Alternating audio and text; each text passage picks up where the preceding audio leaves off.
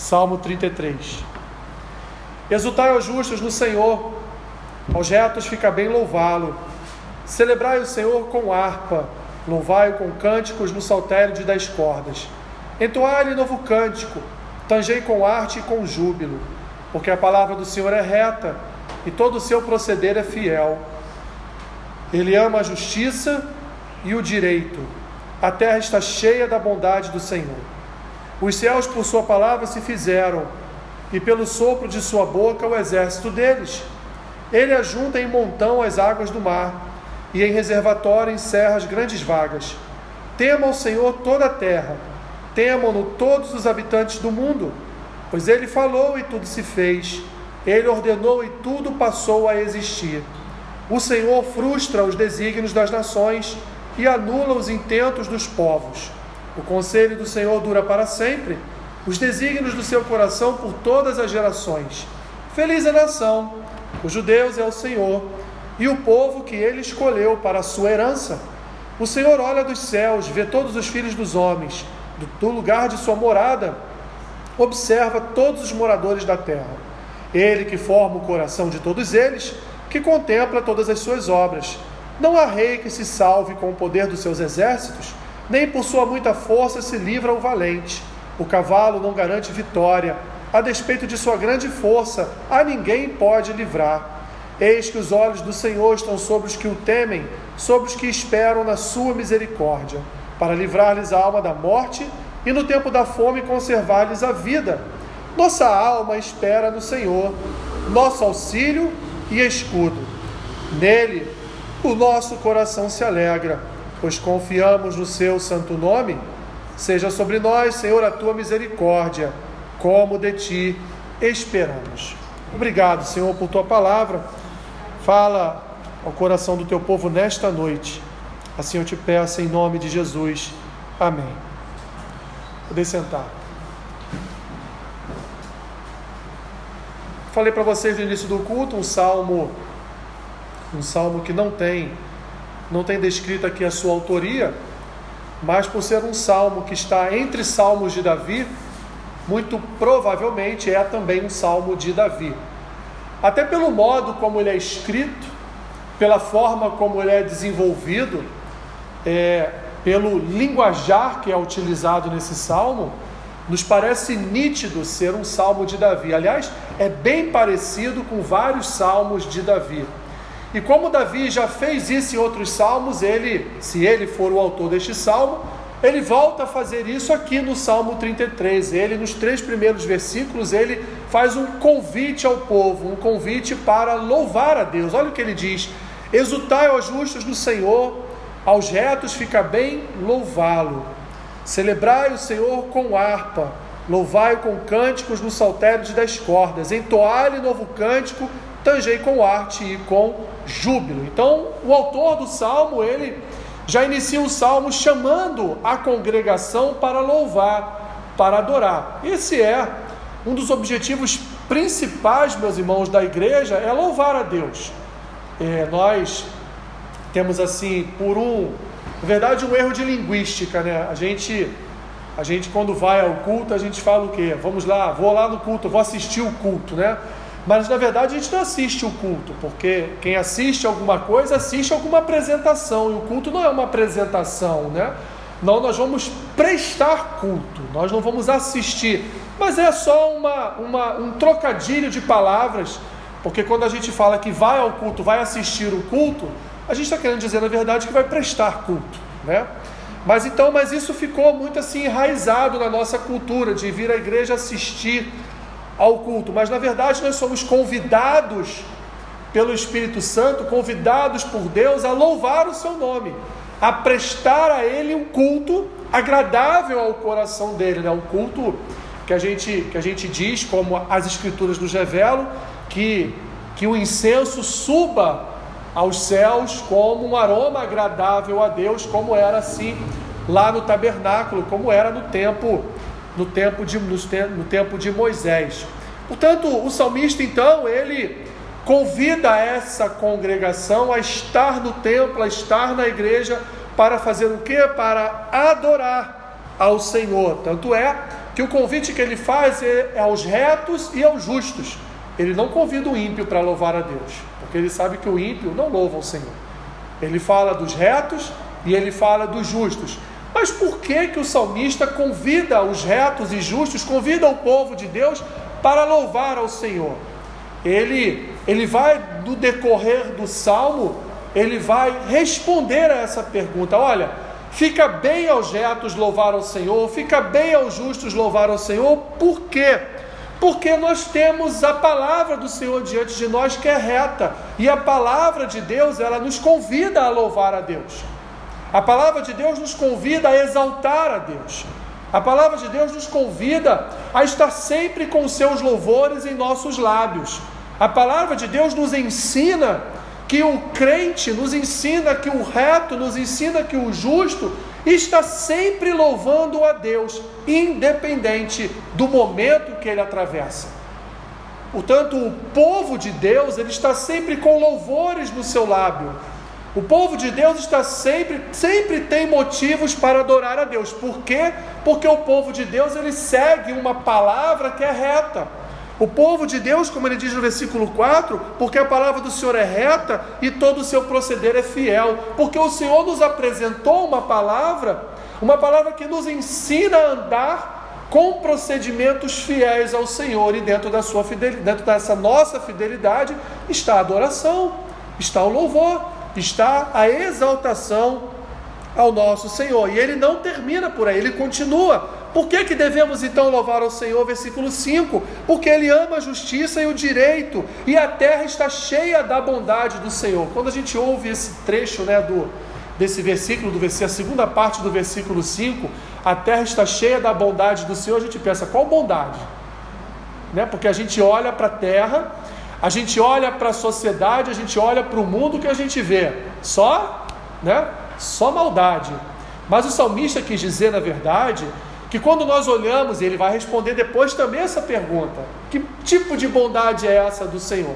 Quando a gente olha para os céus, quando a gente olha para o próprio homem, que é a criação de Deus, quando a gente olha para a natureza, quando a gente olha para tudo ao nosso redor, o que a gente vê, meus irmãos, é a bondade do Senhor, porque tudo que o Senhor criou, ele vai dizer lá em Gênesis 1 e Gênesis 2, tudo que ele criou é bom. Tudo que ele criou é agradável.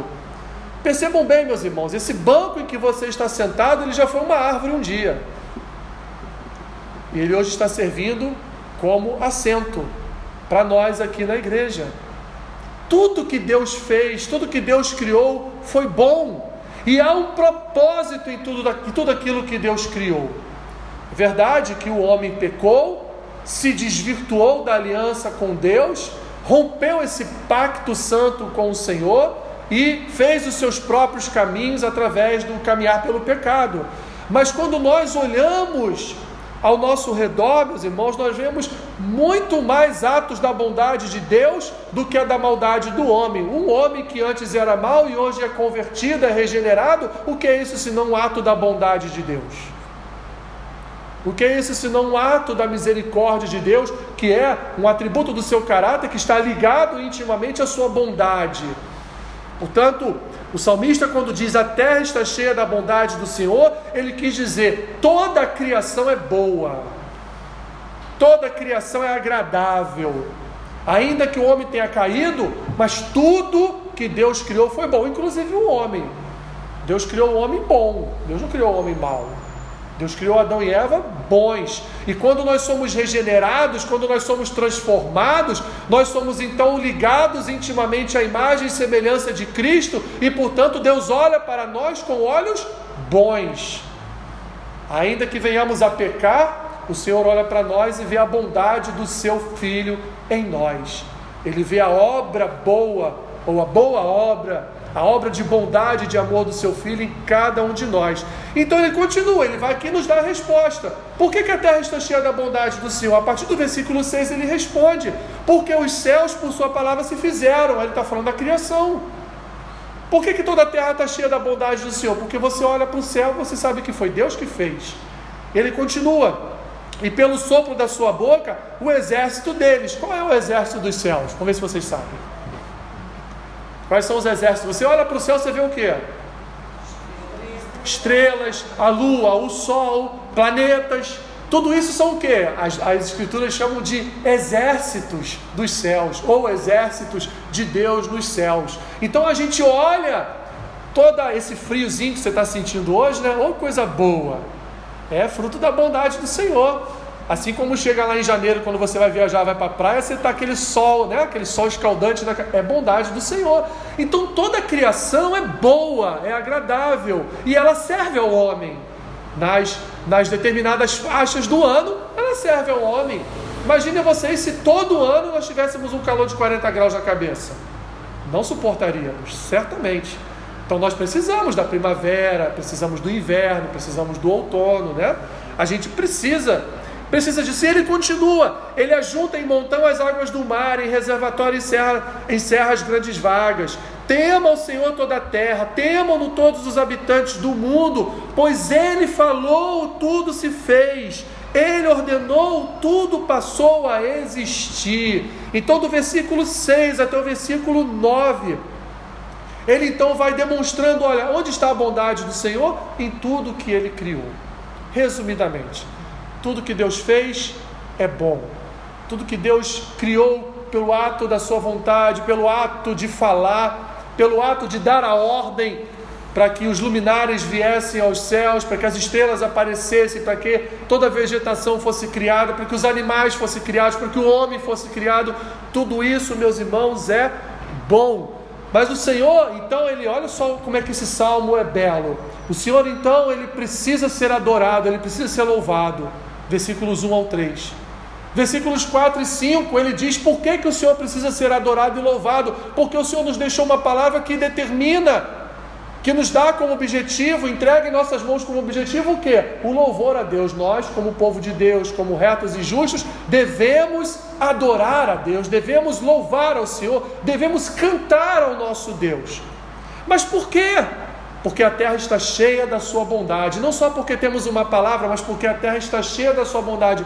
Que bondade? Ele responde do 6 ao 9: aos seus atos de criação. É bondade de Deus para conosco. Deus criou todas as coisas e depois de ter criado tudo, é que ele criou o homem e a mulher. Imagine vocês lá, Gênesis capítulo 1, versículos 1 e 2 a terra estava lá, sem forma e vazia, né? havia trevas sobre a face do abismo, o Espírito de Deus parava sobre as, sobre as faces das águas, e aí Deus vai e cria o homem e a mulher e coloca ali. Como é que ia ser isso? Não é verdade? Como é que Deus ia colocar o homem ali, sobre aquelas águas, aquelas trevas, uma terra informe, esquisita, sem forma e vazia, como diz as Escrituras? Então Deus ele proporciona com atos de bondade, toda uma atmosfera para que no final de tudo ele crie o homem e a mulher, e eles tenham oxigênio para respirar, eles tenham, as, têm os vegetais para se alimentar, os animais para se alimentar, água para beber, e o homem então tem todas as coisas fruto da bondade de Deus. Mas não é só isso que o salmista nos apresenta. Ele coloca, meus irmãos, o Senhor é, ele coloca o Senhor numa exaltação que é própria da natureza divina, própria do Senhor, ao ponto de dizer: olha, o Senhor tem o um controle não só sobre aquilo que ele criou, não só sobre a natureza, que você olha e vê a sua bondade, mas ele tem controle também sobre as nações. Ainda que as nações não sejam, não estejam servindo a ele, ainda assim, no versículo 10 ele diz: O Senhor frustra os desígnios das nações e anula os intentos dos povos. Ou seja, o Senhor luta, o Senhor guerreia contra aqueles que não realizam atos da sua vontade, contra aqueles que olham toda a sua bondade ao redor e não consideram isso criação de Deus, considera isso obra de uma tal de uma explosão cósmica, e aí foi formando todas as coisas, e a partir daí o, é, o homem veio lá né, de um pequeno de um pequeno ser, né? E aí o homem daqui a pouco virou um macaco. O problema é que o macaco hoje não continua virando homem, né? Ele parou. Na escala evolutiva, o macaco não vira mais homem. Ah, porque já foi encerrada a escala evolutiva. Legal. Então, O Deus, ele que ele faz, ele frustra o intento destas nações. Ele interrompe, meus irmãos, os desígnios destas nações. E aí ele vem dizendo: o conselho do Senhor dura para sempre, e os desígnios do Senhor por todas as gerações. E ele vai dizer então: olha, como é bom uma nação louvar a Deus, né? É o famoso, famoso versículo desse salmo que está aí de vez em quando nas bandeiras do Brasil, que está por, por outdoors, né? feliz a nação, cujo Deus é o Senhor e o povo que ele escolheu para a sua, para a sua herança. Então o salmista diz: Olha, bom, meus irmãos, é nós louvarmos a Deus, bom é olharmos para a bondade do Senhor, bom é obedecermos a Sua palavra. Bom, meus irmãos, é nós reconhecermos que Deus tem o domínio, poder e autoridade sobre todas as coisas.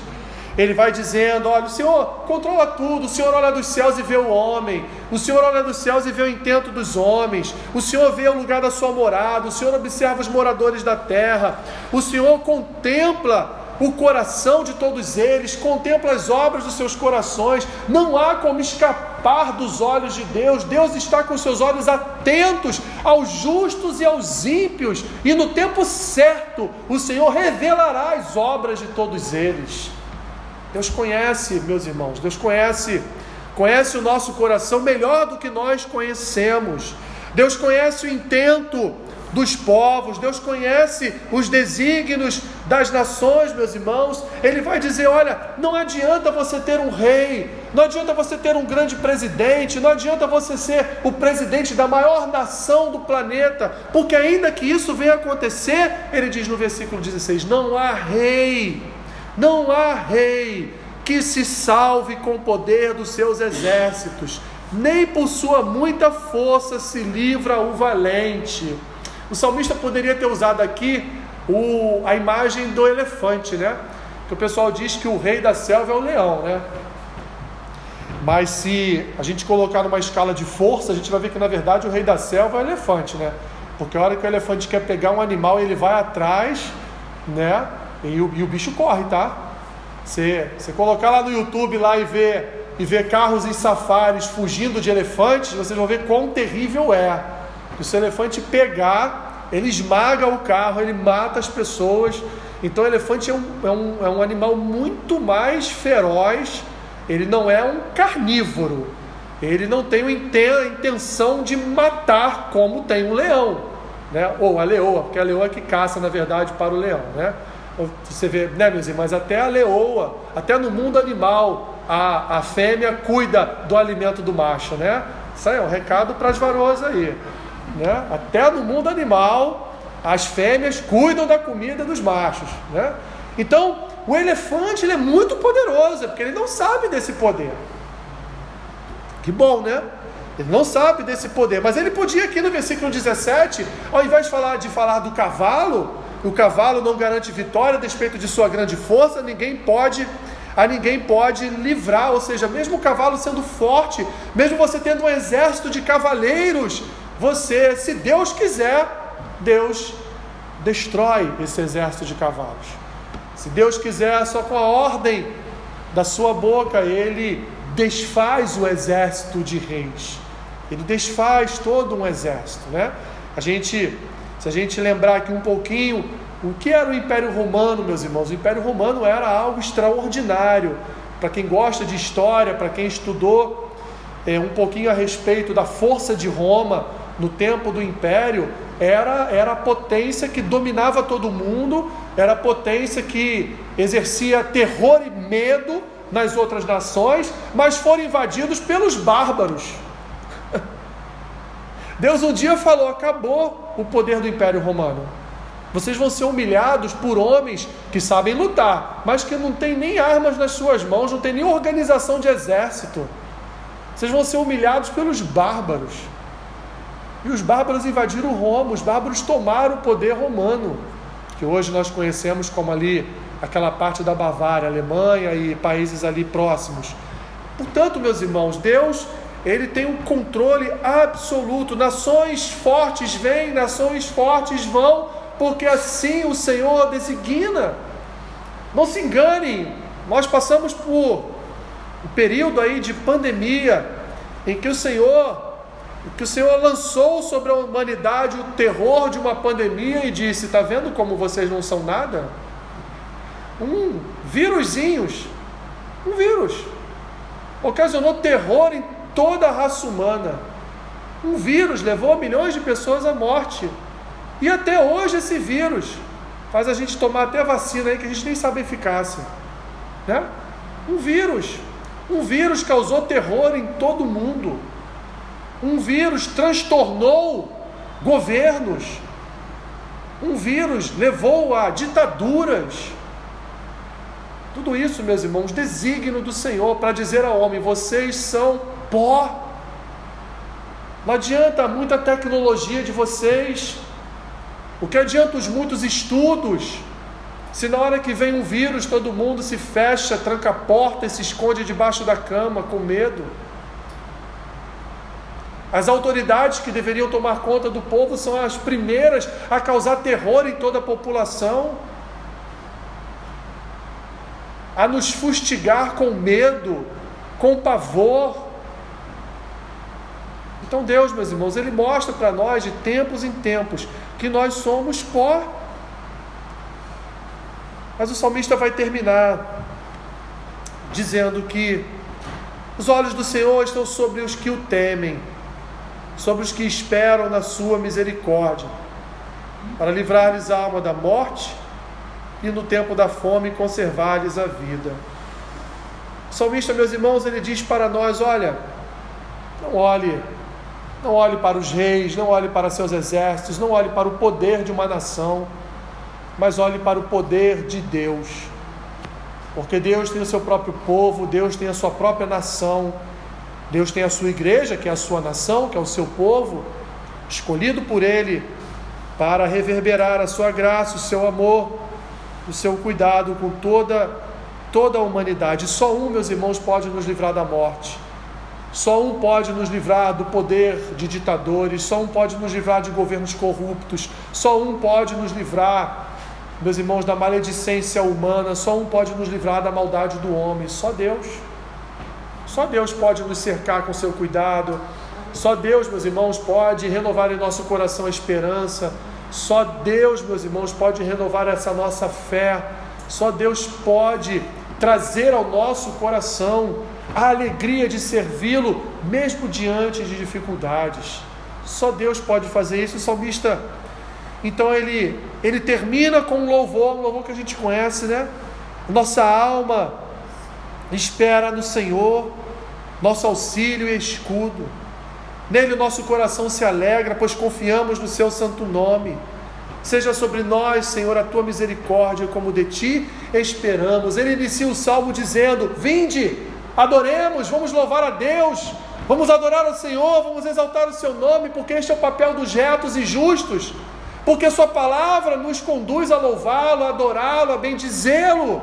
Porque o Senhor criou todas as coisas de forma boa e nós devemos louvar a bondade do Senhor, porque o Senhor criou os céus, o Senhor criou os exércitos dos céus, o Senhor criou a natureza, o Senhor criou o homem, o Senhor criou tudo para nos sustentar. Ele governa as nações, seja uma nação dele, seja uma nação ímpia, Deus governa tudo e todos e, portanto, devemos servir a Deus com alegria, independente de estarmos sendo perseguidos por reis, independente de estarmos sendo perseguidos por ideologias satânicas, independente de estarmos sendo perseguidos por membros de outras religiões, independente disso tudo, o Senhor dos céus, ele olha para os moradores da terra, ele conhece o intento do coração de cada morador da terra. Deus conhece o intento do seu coração e Deus se move, meus irmãos, no sentido de cuidar do seu povo, proteger o seu povo, mas ele só faz isso com aqueles que confiam nele.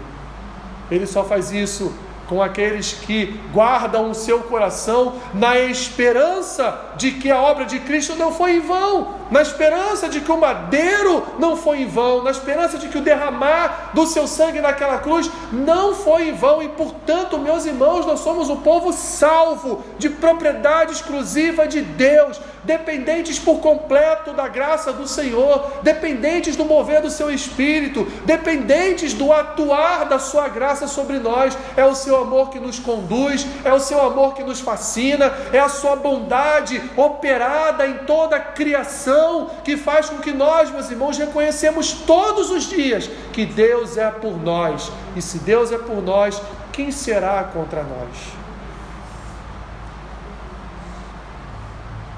O homem caiu, o homem pecou, mas Deus enviou o Salvador. Deus enviou o libertador. Deus enviou aquele, meus irmãos, que venceu, aquele que nos arrancou, nos arrancou do império das trevas e nos conduziu para o seu próprio reino, para o reino do seu amor, para o reino da sua graça, para o reino da sua misericórdia, para o reino onde lá os nossos pecados foram remidos, onde lá fomos redimidos e lá fomos formados uma nova criatura. Lá, meus irmãos, recebemos uma nova identidade, lá recebemos uma nova fotografia, um novo caráter, um novo nome, uma nova idade. Lá recebemos, meus irmãos, uma nova vida, e nessa vida que nós andamos, é nessa vida, meus irmãos, através dessa vida que tememos ao Senhor, é nessa confiança desta nova vida que nós olhamos para Deus e cremos que Ele é o autor e consumador da nossa fé. Louvado, portanto, seja o nome do Senhor, meus irmãos. Confie, confie em Deus, confie no seu santo nome e que o Senhor seja sobre nós, com a sua misericórdia, com o seu amor, como dele esperamos. Assim termina o salmista. Esperamos dele a sua misericórdia, esperamos do seu bom nome a sua graça, esperamos dele a sua bondade. Deus é bom, Deus é bom e a sua misericórdia dura para sempre. Senhor, obrigado por tua palavra que conduz as nossas vidas, obrigado por termos a oportunidade de te louvar, de te adorar. O Senhor tem nos dado voz, Senhor, para, para louvarmos o teu nome, para orarmos em teu nome, para intercedermos em teu nome. Obrigado, Senhor. Obrigado, porque através, Senhor, das nossas vidas, o Senhor tem manifestado a tua graça, tem manifestado o teu amor. Continue cuidando do teu povo, Senhor. Continue nos conduzindo a te louvar e te adorar. É o que nós te pedimos, Senhor. Seja sobre nós a tua misericórdia, como de ti esperamos. Em nome de Jesus. Amém.